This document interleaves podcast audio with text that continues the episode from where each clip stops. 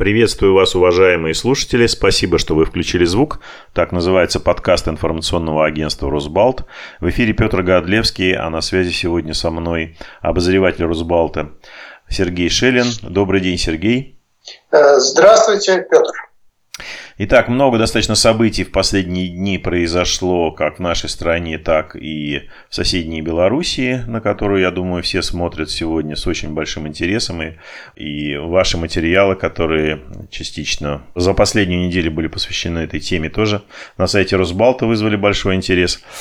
Я хотел э, начать все-таки, наверное, с того, что случилось в прошлый четверг. Алексей Навальный неожиданно оказался в центре внимания, наверное, всей Европы, если не всего мира. Его отравили, судя по всему. Э, по-другому, наверное, это очень сложно как-то назвать. И, к сожалению, еще неизвестен диагноз, но будем надеяться, что с его здоровьем все будет в порядке. Вы в, своей, в своем материале «Август. Путинская стабильность на грани нервного срыва» пишете о Навальном а, приблизительно так, что он, безусловно, конкурент в борьбе за власть э, с Кремлем. Навальный выглядит именно конкурентом для Кремля э, в борьбе за власть. На ваш взгляд, это можно считать таким главным, э, главным основанием предполагать, что Навального отравили и это покушение? Это объяснение напрашивается само собой. Разумеется, однозначно доказать его невозможно, но согласитесь, что на, оно выходит э, естественным образом на первое место. В, 20, в российском 20, 21 веке Навальный единственная э, политическая фигура, сильная политическая фигура, которая вообще появилась за последние там, примерно 20 лет он, э, в отличие от других э, наших оппозиционных активистов, э, при всем уважении к нашим оппозиционным активистам, только Навальный открыто и очевидно как бы стремится к власти, борется за власть. То есть является настоящим политиком, потому что политика – это, между прочим, борьба за власть. Не надо об этом забывать. Вот. Поэтому на него смотрели смотрят, на него смотрят как на конкурента, и э, неудивительно, что его жизнь находится в опасности. Э, это уже э, превратилось в политическую историю, там нравится это кому бы то ни было или не нравится. Разумеется, причем э, политическую историю мирового масштаба, потому что это обсуждает так или иначе весь мир. Навальный гость федерального канцлера Германии, официальный его статус такой вот сейчас. И я добавлю, что если наша власть действительно не причастна напрямую вот к этому покушению на Навального, то никто больше ее, больше нашей власти не заинтересован в том, чтобы найти виновников. В том, чтобы найти виновников и э, таким образом э, освободиться от подозрений. Очевидно, от подозрений, которые, там, не знаю, с полной уверенностью с всех сторон сыплются. Поэтому э, я э, удивлен, не то что удивлен, так сказать, я с интересом слежу за тем, э, что не найдены Э, виновники, не обозначены виновники, и из э, таких значит, официозных источников постоянно сыплются различные отвлекающие какие-то материалы там, о том, что там Навальный, что там, может быть, пил, что Навальный может быть тяжело больной человек, и что мало ли что с ним могло случиться, там, и так далее, и так далее. В общем, э, все это, как сказал один обозреватель известный, напоминает явку с повинной. Потому что единственный убедительный ответ на все упреки и подозрения – это показать виновных, найти их и показать. Неужели уж колоссальная машина э, охранительная, которая в распоряжении наших властей имеется, не может их найти? Это странно.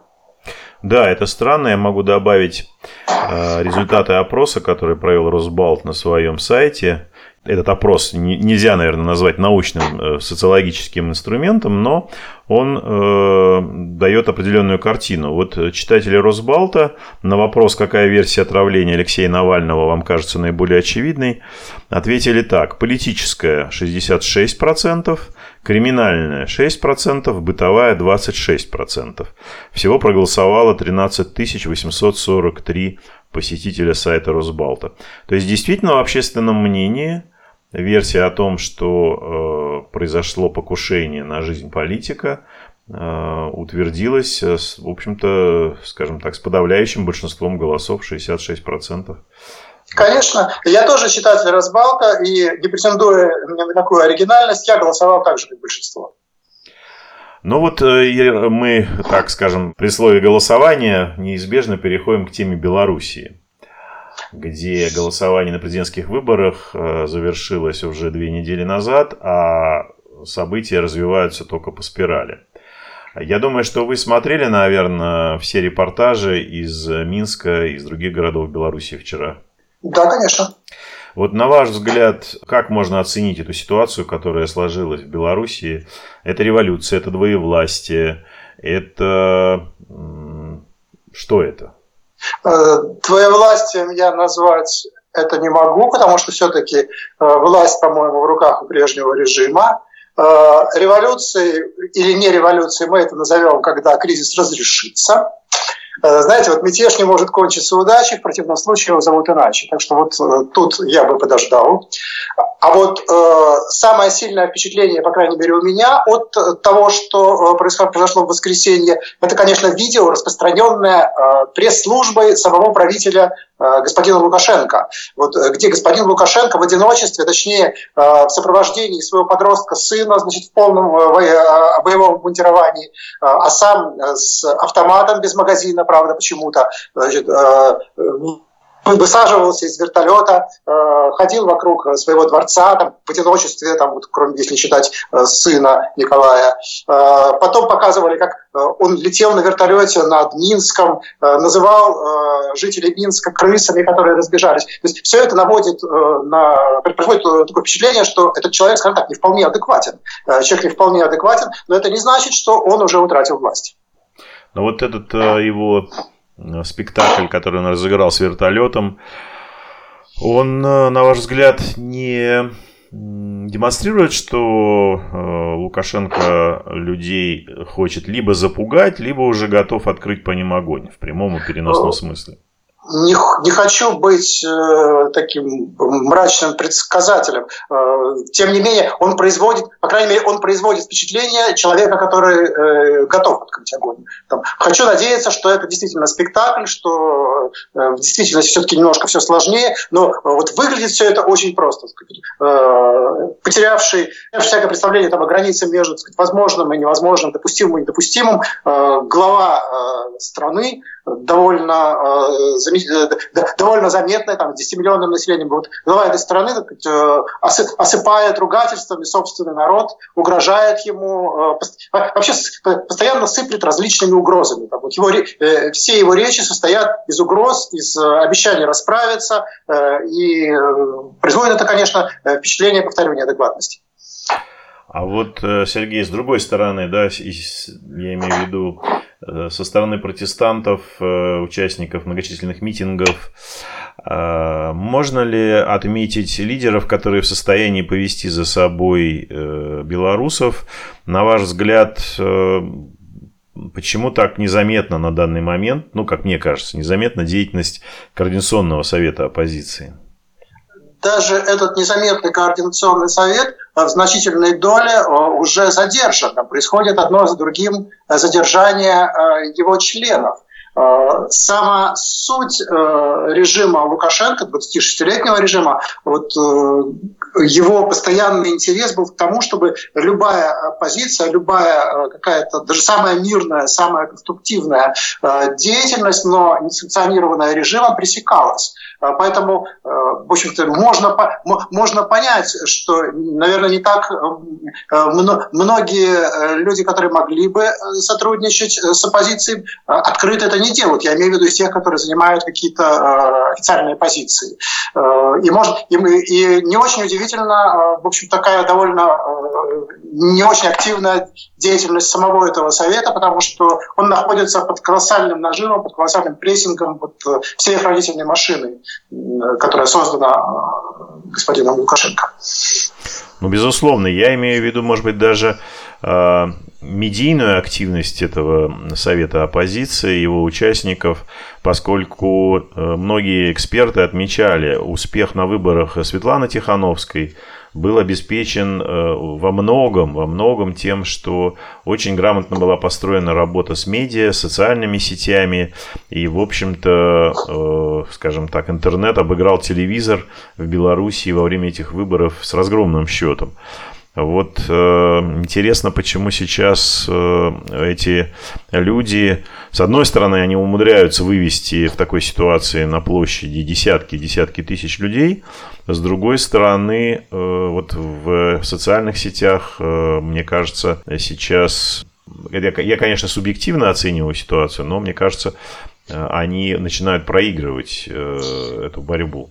Хотя, с другой стороны, самый популярный российский телеграм-канал на сегодняшний день это Next Life, там более двух миллионов подписчиков. Да, я тоже слежу э, за сообщениями э, этого канала. Думаю, что э, сейчас некоторый спад, это э, я с вами согласен. Э, возможно, э, дефицит новых идей, потому что ну, выборы выиграны оппозиции. Да, вы, вы, вы, выборы очевидным образом выиграны оппозицией. Но что дальше? Старый режим не сдает э, свои инструменты власти. Вот как быть? Э, призывать к какому-то насилию? Там, я, я думаю, что они правы, что они не призывают, не призывают к насилию. Они, они призывают только к мирным, к мирным протестам. Э, только не хватало еще, чтобы кровь пролилась. Хватает, э, агрессивности самого руководителя э, Белоруссии, который там, постоянно демонстрирует готовность э, к насилию. Так что вот их, их, их мирная линия, мне кажется, правильная. Как быть?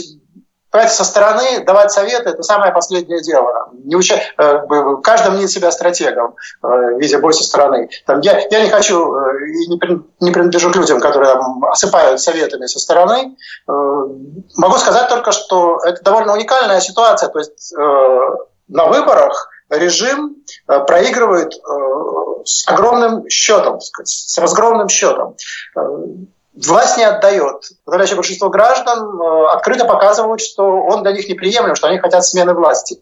Вот такая ситуация является новой, и ее разрешение там, трудно, очень трудно предсказуемо. Безусловно, безусловно, конечно. Абсолютно согласен с тем, что, находясь в Москве или в Петербурге, давать совет оппозиции, как действовать в Минске, было бы со всех точек зрения неразумно и неэтично. А да. вот э, давайте, Сергей, давайте попробуем оценить, э, допустим, э, Заметно ли какое-то зарубежное влияние на все события, которые происходят в Минске? Ну, очевидно, что государственная пропаганда там и Беларуси, и России во всем винит, как всегда, пресловутый Госдеп. Э, уже, хотя до этого Лукашенко обвинял оппозицию в том, что она э, пляшет под дудку Кремля. А на ваш взгляд, сегодня э, заметно ли какое-то влияние, будь то европейское, американское, российское? Такого активного влияния западного, по-моему, нет.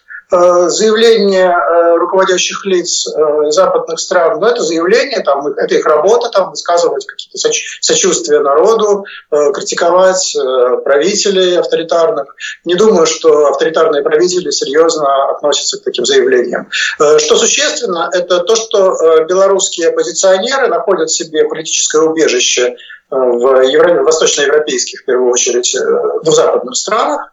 Э, и, скажем, там, работа какой-нибудь нефты, нефты, э, наверное, была бы невозможна, если бы они не находились, там, не чувствовали себя в безопасности в соседних с Белоруссией странах. Я думаю, что вот это главный вклад в события со стороны западных соседей Белоруссии.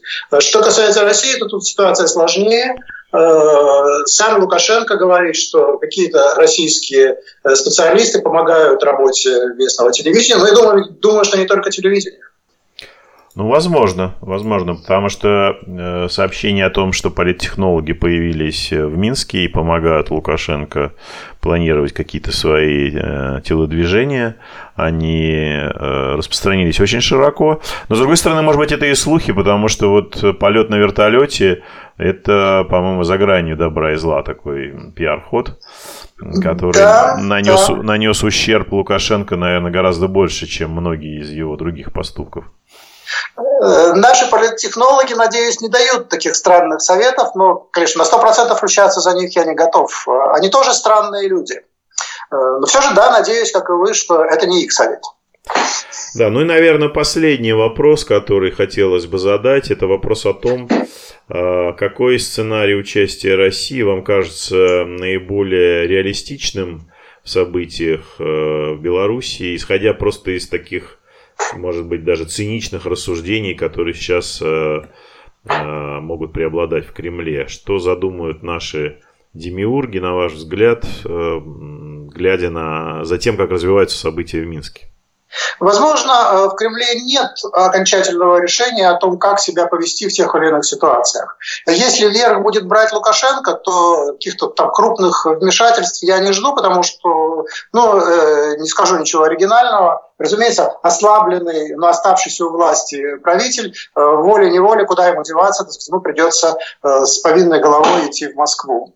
Э, а вот если там начнется какая-то неразбериха, то тогда в Кремле будут как-то заново думать, вот как быть там, искать ходы к новым руководителям, допустим, в Беларуси, что на самом деле, я думаю, не так уж трудно будет. Многие из них вполне лояльны Э, многие из потенциальных победителей вполне лояльны по отношению к России. И, по крайней мере, не, совершенно не против э, продолжения там, тесных отношений с Россией.